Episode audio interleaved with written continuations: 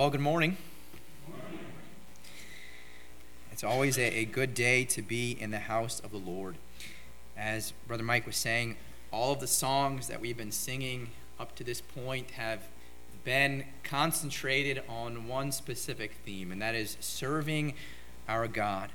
And many times we think about what a servant of God ought to look like, and there is a, a picture we get in our minds of a specific individual, or maybe a preacher, or a missionary, or something of that sort. And we often think that it's not up to us to do it, that someone else can come after us and, and meet the need and to serve God in such capacity, and someone else can, can take care of the matter that's at hand. And the passage we're going to be looking at here this morning from 1 Corinthians chapter 1, I invite you to turn with me at this time to this passage, is going to show us that God can use absolutely anyone, regardless of who you are, regardless of your upbringing, regardless of how well you can speak, regardless of how much training you have or how much education you have. God can use absolutely anyone. Some people do not have the gift of gab, they can't stand in front of a group of people and speak. Um, I have that problem. Uh, I don't know what it is, but God has not given me eloquence in speech. Uh, and if you saw my notes, and I, I manuscript my notes, which I, I, write out everything that I plan on saying, it's all here. Uh, I've got 100 pages here this morning. No, I don't. Uh, but it's all here. And if you looked at my notes, anyone who is has any sort of proficiency in English or grammar, you'll cringe when you look at my notes because I'm sorry, the Lord has not blessed me that way, so you'll have to deal with my broken English. You'll have to deal with me making up words at times and all my run on sentences and grammatical errors that I'm going to have. But somehow, God still uses a person like me. God uses absolutely anyone and everyone. The biggest thing that God is looking for is just availability. He's looking for you, regardless of where you are, who you are, for to you to be available to be used by God. So this morning, as we'll look at this passage, and I hope the songs we've sung have kind of brought us into that mindset that we're in the service of the King, that we're saying to the Lord, Here I am to be used by you. I hope that that's what we're thinking as we look at this passage here in 1 Corinthians chapter 1. The verses we'll be looking at are verses 26 through 31. 1 Corinthians 1 26 to 31, in a sermon that I've titled, Just the Way You Are. Just the Way You Are. God is able to use you just the way that you are. Were any of you growing up, some, some of you have to think way back, way, way, way back, but any of you in high school, were any of you an All American in anything in high school? No? No? Okay. Okay, all right, maybe not. Were any of you voted most likely to succeed?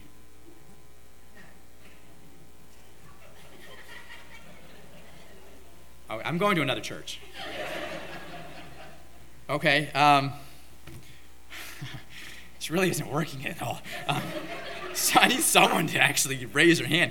Uh, don't lie to me, but were any of you publicly recognized for some great achievement.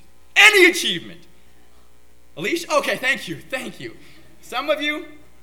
Okay, all right, a few hands went up. I'm not going to ask what the achievement was. At this point, I don't even care. Hands went up, that's all I'm looking for. If you answered yes to these questions, I have really good news for you. God can still use you. God can still use you, even if you answered yes to these questions, even if it takes a little more effort to do so. For those of you who have done nothing noteworthy, which is the majority of us, God delights to use you as well. Maybe you've won nothing in life except what they're giving out nowadays a participation trophy. God has great plans to use you and to use you for his glory. In fact, what we're going to see this morning as we look at 1 Corinthians chapter 1 is that God prefers to use those people who are more ordinary in the eyes of the world. We tend to think down on ourselves when we don't get that recognition, when we don't get that encouragement from our peers or from the people in the world. But the truth of the matter is that the only one we really need to impress is God. God has gifted every single person uniquely. And He has a specific purpose for you, the way you are, to bring glory and honor to Him. And many times that involves you doing something that the world doesn't hold in high regard. We will often trivialize or minimalize our task or our position because maybe we don't make a lot of money or we're not shown a great amount of appreciation or there isn't a whole lot of recognition in the work and the field that we're, that we're serving God. And this can easily lead to feelings of discouragement, even lead to feelings of a, a low self worth. We feel invisible at times to everyone around us, even though the people around us depend on the things that we do to make sure that they're taken care of. But to them, often it's like we don't exist. We may go through seasons where we feel depressed, where we feel insignificant, where we feel completely alone. We feel as if everyone else in life has a purpose except for us, and everyone else seems to pass us by, and sometimes they don't even notice when they've passed us by. And if this is you, if you've ever felt this way, where you felt alone, where you felt ignored, where you felt that everyone else has a purpose in life except for you, if you're maybe feeling this way today, I have good news for you because you're just the person that God is looking to use. Take a look at what the Bible says here in 1 Corinthians chapter 1 and verses 26 through 31. For ye see your calling, brethren, how that not many wise men after the flesh, not many mighty, not many noble are called. But God hath chosen the foolish things of the world to confound the wise, and God hath chosen the weak things of the world to confound the things which are mighty. And base things of the world, and things which are despised, hath God chosen, yea, and things which are not, to bring to naught things that are, that no flesh should glory in his presence. But of him are ye in Christ Jesus who of God is made unto us wisdom and righteousness and sanctification and redemption, that according as it is written, He that glorieth, let him glory in the Lord. Whether we realize it or not, God prefers to use those who are often viewed as invisible or not viewed, rather. If we're tasked to choose, if God came to us and He said, Okay, I'm going to ask you to go back in time, but you need to choose 12 men that are going to serve as my only begotten son's disciples. How would you go about choosing? You would definitely never have chosen the 12 men that Jesus chose we would have taken some time deciding who was a worthy candidate to serve as one of Christ's disciples. We probably would have come up with a whole list of set qualifications and requirements that we're looking for in a specific disciple, looked at many resumes, maybe conducted a number of interviews, and examined the skills of every single person that was presented before us. We would make assessments on how we felt each candidate uh, handled the interview and how they would bring value to the small group of people that would be concentrated around Jesus and around the work that he was called to do. Now, we do the same thing today when we think about the people that God would use. We think that God, that for God to use anyone, they need to be incredibly influential, they need to be incredibly intellectual, they need to be skilled in numerous different areas, and they need to be someone who has already contributed a great way to society.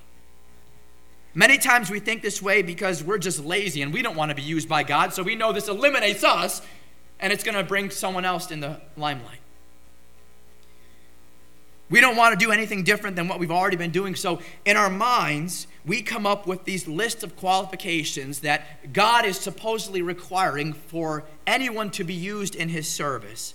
And we make sure it doesn't include anything that we already meet. And as a result, we justify our inaction and our lack of service for God as we play into this worldly narrative that we're completely insignificant to anyone else we must also then be insignificant to God. We basically convince ourselves that we're not capable to serve God in any specific way because here are the set list of qualifications that God is looking for in a servant of His. And see, none of that matches up with who I am and what I offer. Then there are others who think that they can only serve God in one capacity. And if the church already has someone doing that, oh, well, I can only do this, and there's already someone there doing it, so I guess there's nothing for me to do here. They chalk it up as a sign from God that they weren't supposed to do anything at all. I recently had a conversation with someone who felt this way and was wanting me to be proud of the fact that he recognized what he felt God was wanting him to do, even though he was doing nothing about it. When God has called you to do something, when God has equipped you to minister in some capacity, when God has gifted you the opportunity to serve, don't look for excuses on why you can't. The greatest quality that God is looking for is availability. But more believers are doing everything they can not to be available. One of the worst excuses that I've heard is when people try and insist that they're too humble to serve. Are you kidding me? I'm too humble to serve. God's looking for someone better than me. Uh, I'm not equipped to serve in such a capacity. Really, I was just asking to see if someone could wash windows. Others are far more talented than me to do that. I could never do anything right. I just serve God in my poor, little, and weak way. I'm far too humble to do this. I honestly don't know why we let so many outside influences dictate how much we do or don't do for Christ. Why should what someone else is doing have anything to do with what we should be doing to serve the Lord? Just because there are others who are stronger, who are wiser, who are more capable than us, doesn't mean that God still cannot use us. As if God made a mistake when He created us because we're not able to do as much as the next person. Therefore, we need to sit back into the shadows and we just need to live out the rest of our days in solitude without doing a thing for Christ and without lifting a finger to help Him in His service at all. In fact, this is exactly what Satan wants you to think. He wants you believing that you are completely unworthy to serve God in any capacity at all, and that such work should be left to those that are highly skilled and qualified. You're definitely not that, so don't worry. God has his people that he's going to do. You just need to sit back and relax. The sad part is that our unworthiness was never the issue. You're never worthy to be used by God. That's the reality of it. None of us are ever worthy to even preach God's word. He's not looking for people that are worthy, he's looking for the people that are available and willing to be used by him.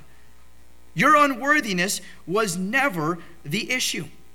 Satan is right. None of us are worthy to serve Christ and to be the ones that are bringing his blessed gospel of grace and truth to the world, but God uses us anyways.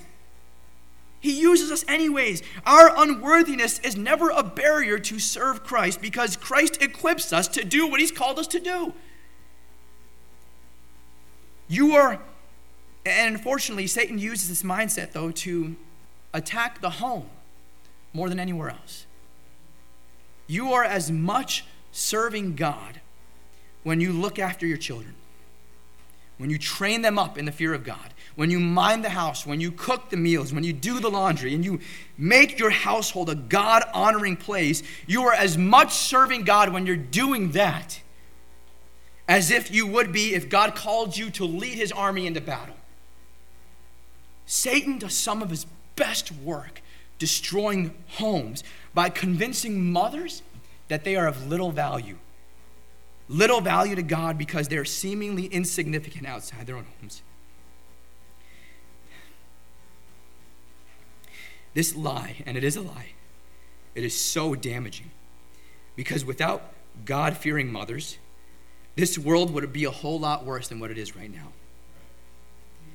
God fearing mothers are inflicting so much damage to the cause of Satan because they're raising boys and girls in the nurture and admonition of the Lord. And the more those children are free from the wicked influences of the world, the more they're growing up to live for Christ.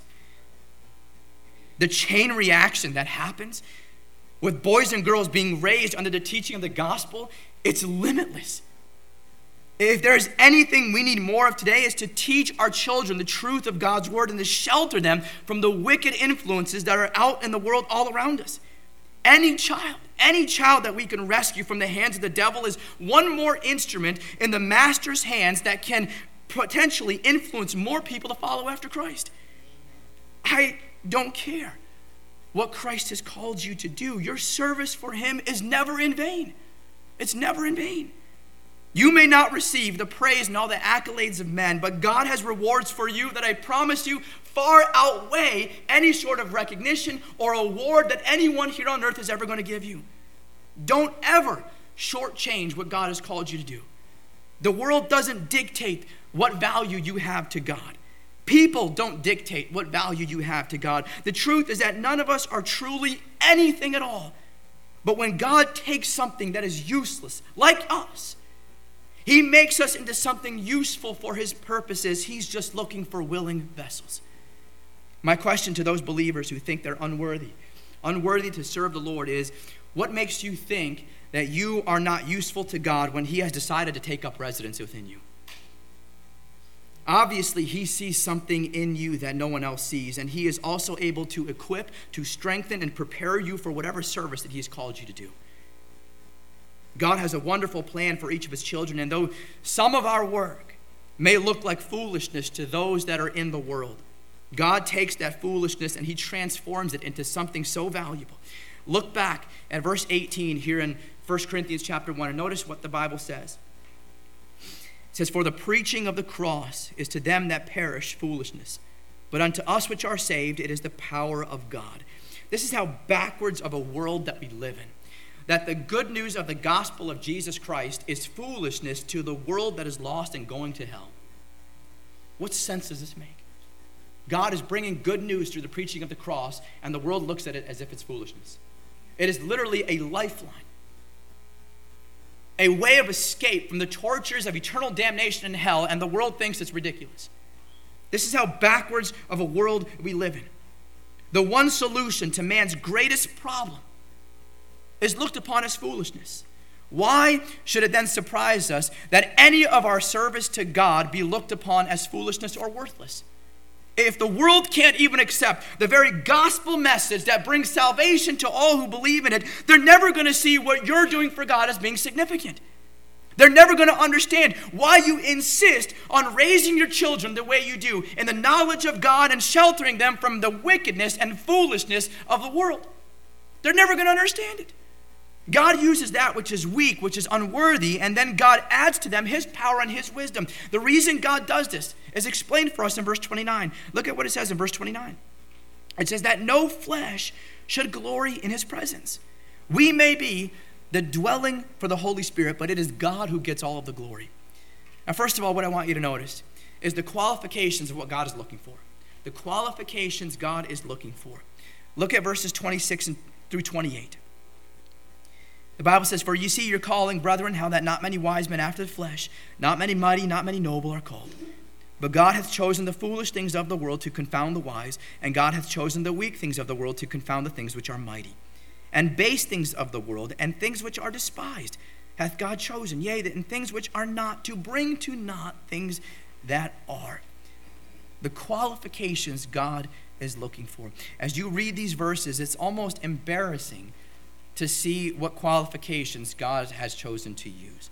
He starts off by saying that he has chosen the foolish things, he says. Throughout the book of Proverbs, we have the foolish man and the wise man that are contrasted. And you don't need to be a rocket scientist to know the foolish man and the wise man and which of these two is better. It's not that God is telling us here in 1 Corinthians 1 that he prefers us to be foolish, but that the wisdom of the world gets in our way of serving him. There are plenty of people who are wise in this world. They're the smartest people in every room. And many believe that they're smarter than the Bible and thus don't need to do what the Bible instructs. God is looking for people who want to be used by Him. And being used by Him insists that we're submitting ourselves under God's authority. Foolish refers to those who are not as wise, those who are dull or even sluggish. Now, all these years you were wondering if God would ever use you because you didn't finish at the top of your class and you weren't voted the most likely to succeed and you have no PhD and you have no college degree and you've just barely graduated high school and that was even a challenge for you to do so. You're just what God is looking for. You are just what God is looking for. Welcome to the Club of Fools. So glad you joined us. I've been a part of it for a while now, and I'm thrilled that you're here with me. The next qualification God is looking for is mentioned in verse number 27. Again, it says, But God hath chosen the foolish things of the world to confound the wise, and God hath chosen the weak things of the world to confound the things which are mighty. Those that are weak. The idea here being that those who are physically weak, even those who have physical impairments, A lot of people dismiss themselves from the service of God because they don't feel strong enough or capable enough to do anything of noteworthiness or value in their eyes to God. You don't need to be the world's strongest person to serve God. Some people think they're too old or too weak to do anything, when in reality, that's just an excuse. Regardless of your age, there is still so much you can do to serve the Lord. You may not be able to lift a piano over your head, but you can write letters to those who need a word of encouragement. You can pick up the phone and call someone and remind them that you're praying for them. You can bake cookies and drop them off at someone's house. You can take someone out to lunch and find out specific things that you can be praying for in their lives. There are literally endless things you can do in the service of God for those that think that you don't have enough strength to do it. God uses the foolish, He uses the weak. And third, He uses the base. Look at verse 28. It says, And the base things of the world Maybe you don't come from a wealthy family. Maybe you weren't born with a silver spoon in your mouth, but God still delights to use everyone. Some of us had a very challenging upbringing. Some of us come from poverty or close to it. Some of us probably grew up on the wrong side of the tracks. Don't allow the labels of the world to convince you that you're not fit to serve Christ. God uses even those from the wrong side of the tracks. And then as you read on in verse number 28, notice the next qualification. It says, and base of the world, and it says, and things which are despised. Those who are despised. There are a lot of people that are just completely written off by the world. Quite honestly, it's not just the world that is guilty of this, but Christians are guilty of writing other Christians off. We're guilty of turning our noses up to certain people or looking down on them, and this can be for any number of reasons, none of which are right. Maybe you're here today and you know exactly what I speak of because you spend all your days ignored by those around you. Well, you're not ignored by God. In fact, you are just the person that God is looking to use. The last qualification mentioned in verse 28 is those that are not. It says, And base things of the world and things which are despised hath God chosen, yea, and the things which are not, to bring to naught things that are. These are the people who aren't just ignored, but they're basically invisible to everyone else around them. These people are so invisible, they don't even get despised or even looked down upon. They don't even get looked at at all. They're not even viewed good enough to be looked at or despised. The foolish, the weak, the base, the despised, and the not. What appears to be a laundry list of nobodies is actually the list of qualifications that God says He's looking for in people that He wants to use. One of these descriptions may have described you perfectly. You your name may never appear in a church bulletin. It may never appear in a newspaper. It may never appear on the headlines of any news, uh, news broadcast. It may never be anything that's utterly, otherwise noteworthy in the eyes of the world. No one may talk to you in church or really anywhere else. In fact, most people don't even know your name. You might consider yourself completely insignificant. You might think of yourself as an absolute nobody. But the truth is that though everyone else may dismiss you, everyone else may ignore you, everyone else may despise you, you're special to God just the way you are. People may not talk about you a whole lot, whether for good or bad, but God intends on you appearing on the headlines in heaven. If I asked you to give me a list of qualifications that you thought God would be looking for to get all of his work done here on earth, these would be the last things that we mentioned here in 1 Corinthians chapter 1.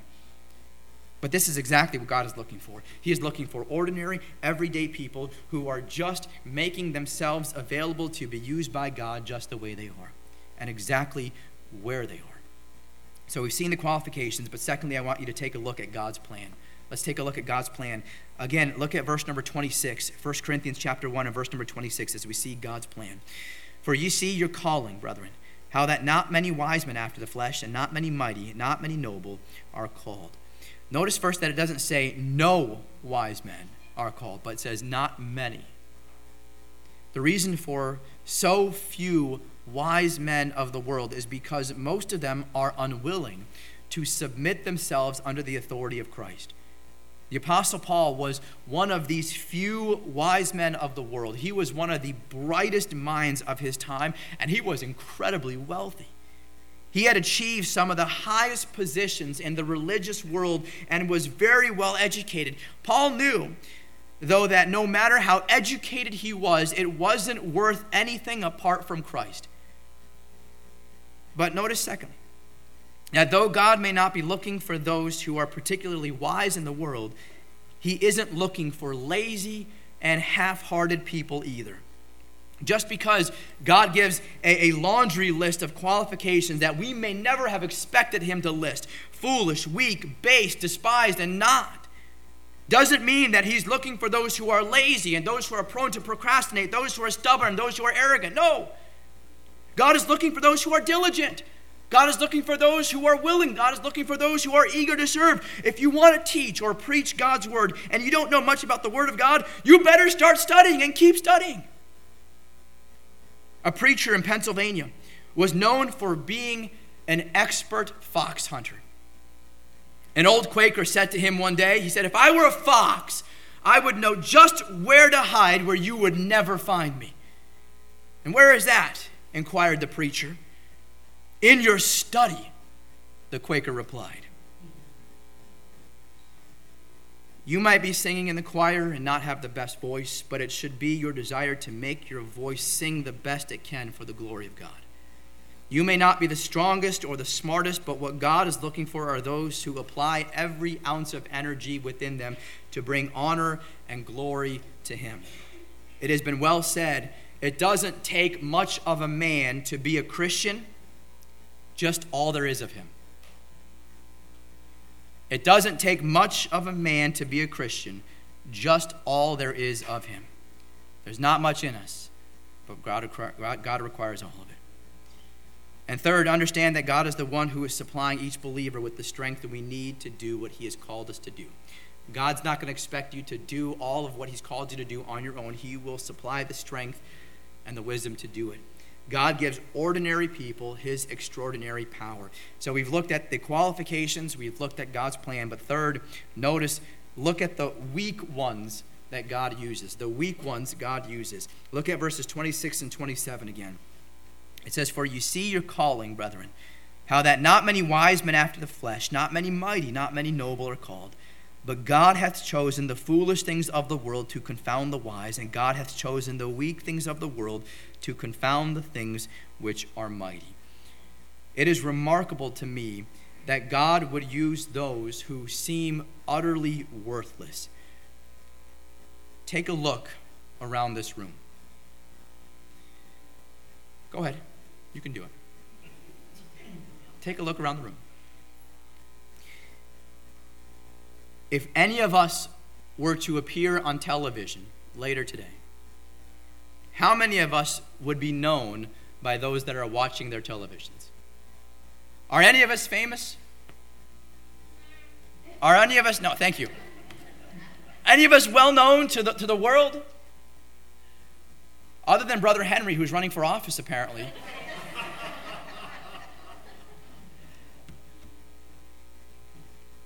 outside of us, if you're on television and someone from the city, New York City, is watching television and sees Brother Dave McCoy on TV, is he going to say, I know that man?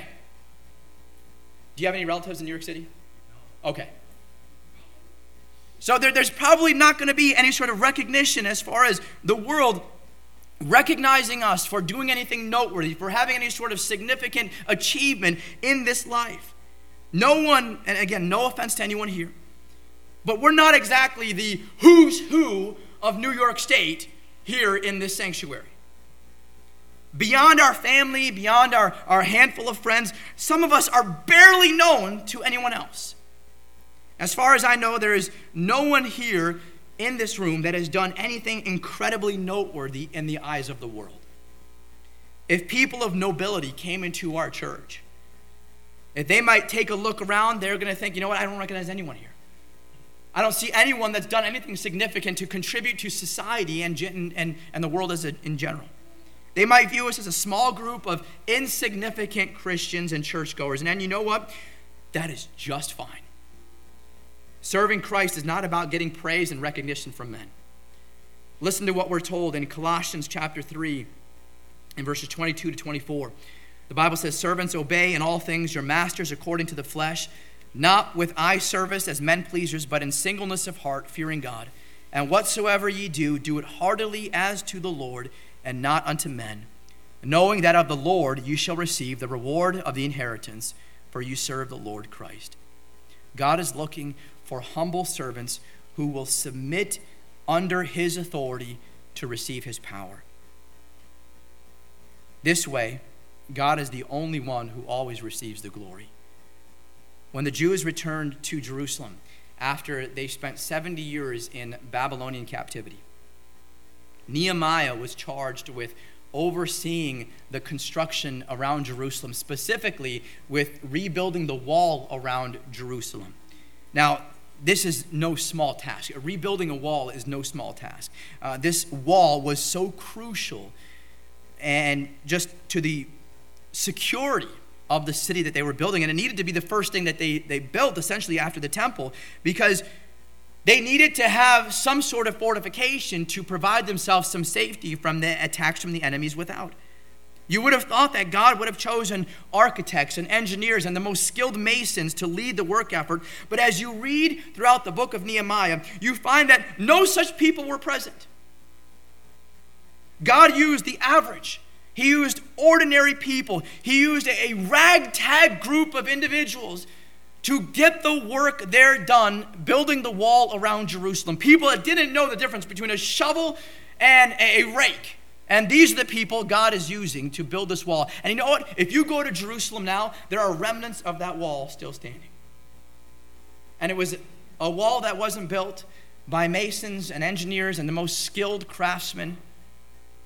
It was a wall that was built by ordinary, everyday people like you and I. The wall, in fact, Scripture tells us, was completed in 52 days. And portions of that wall are still standing today. And God did that. God chose the least skilled so that he would be the only one to receive the glory for the work. Had experts as engineers and architects and masons been called in to do the work, we would be praising their skill and their genius today, looking at a wall that is still in pieces, still standing. God empowers the weak to do great things as they submit themselves to his service. Fourth, I want you to notice God's hand upon the base things. God's hand upon the base things. Look at verse 28 again. He says, and the base things of the world. The base things of the world. In Judges chapter 6, we read the story about a man named Gideon. Gideon was first called into action in a very unique way. We don't typically think of Gideon as being base because when we think of Gideon, we think about him and his army of 300 soldiers and how they fought off the armies of the Midianites and how they were just valiant in battle. But there is nothing significant about this man. He hadn't won any world's strongest man competitions. He wasn't famous for any military victories. He wasn't even well respected for his intellect. He was just an average Joe. He lived in a time where the nation of Israel was under great oppression at the hands of the Midianites. The Midianites were known for having powerful and fierce warriors, and Israel was outmatched by them in every way physically. It was so bad for Israel that the Midianites had basically run them out of their homes to the point that the Israelites were forced to live in dens and caves in the mountainside. They were basically hiding from the Midianites. They wanted to make sure that they couldn't be seen by the enemy. And one day, while Gideon was threshing wheat, and the Bible says he was doing so in a manner that was hiding what he was doing from the if the enemy's spies were watching.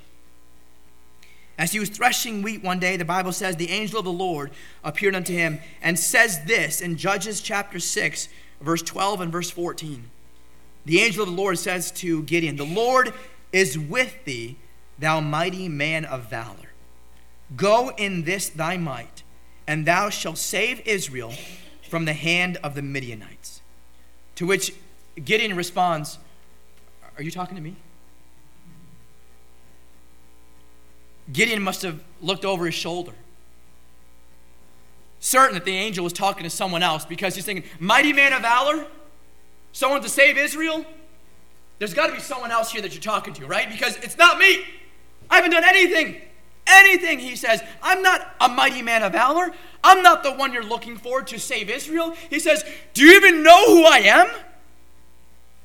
He goes on to say, he says in verse 15, says, Oh my Lord, wherewith shall I save Israel?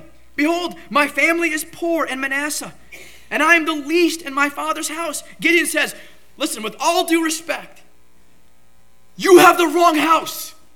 I think you took a wrong exit.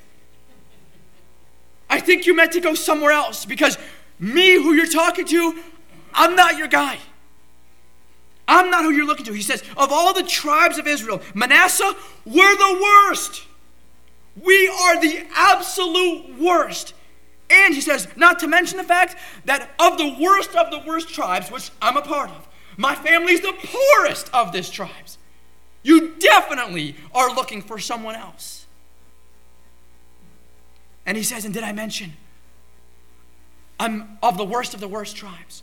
My family's the poorest, and I'm the runt of the litter. Come on. Someone set you up. Someone's pranking you. This is a joke, right? Where are the cameras? Because obviously something has gone wrong. But Gideon was just the man God is looking for. A man base enough for God to display his glory through him. And if you remember the story, as Gideon gathered this great army, God kept cutting men off, dwindling the number down. Even as it started, Israel was already outmatched against the Midianites. And Gideon gathers this army, and God dwindles it down, dwindles it down, dwindles it down until there's 300 men. God took a nobody and made him a general over a group of nobody soldiers and used this ragtag group to defeat the Midianites. And God got all the glory. When we read an account like that, everyone is forced to acknowledge that God is real and that he employs the average, everyday person in his service. God's hand upon the base things. And fifth, what does this mean for us? What does this mean for us? There are several applications that we can make based on what God is looking for and who God uses. Look again at what it says in verse 29 of 1 Corinthians chapter 1 that no flesh should glory in his presence. First, God desires our humility. God desires our humility. God will not share his glory with anyone. There is no limit to what God can do through people who are humbly seeking to serve him. You can be sure that God is going to stop using you the moment you start taking credit for what he has done. God is looking for those who have humility. And notice, second, verse number 30, it says, But of him are ye in Christ Jesus, who of God is made unto us wisdom and righteousness and sanctification and redemption. Remember who you are as a child of God. God is looking for those who are humble, and remember who you are as a child of God. As a believer, this verse very clearly states that you are in Christ. Don't ever insult God by suggesting that you cannot be used by Him, that God cannot use you. You think that you're taking the high road, saying, Oh, you know, I'm, I'm too humble to do that. God can use someone much more capable than me. You're insulting what God can do. God can use you, yes, even you, to do whatever He needs done. Don't ever insult God by suggesting that He can't use you. You belong to Him. He saved you through the finished work of His only begotten Son. Do you think that He is not powerful enough to make salvation possible for you and yet not powerful enough to equip you for His service? How ridiculous is that? I'm pretty sure that the one who spoke the world into existence can easily handle the task of preparing and equipping even you for His service. Instead of questioning God's ability, start leaning on Him and trust that He is more than capable to do in you what needs to be done. And third, respond to him in praise. Respond to him in praise. Look at verse 31. That according as it is written, He that glorieth, let him glory in the Lord. Respond to him in praise. We have every reason to continually be praising the Lord. It is such a blessing to be used by God just the way we are, where we are. As much as we might think we're not fit to do anything for Him, remember that God can use anyone who is willing. God will equip, God will prepare you for what He knows you to do. All we must do is to just trust in His ability. God is big enough, God is strong enough to take that which is foolish, weak, base, despised, and just not, outright ignored, and to make them all useful and valuable to Him. Regardless of your age, regardless of your level of skill, regardless of how much or how little education you have, God is just looking for those who are willing to submit to His authority and trust that He can properly equip them to serve Him and to bring Him glory. You don't have to be strong enough. You don't have to be smart enough.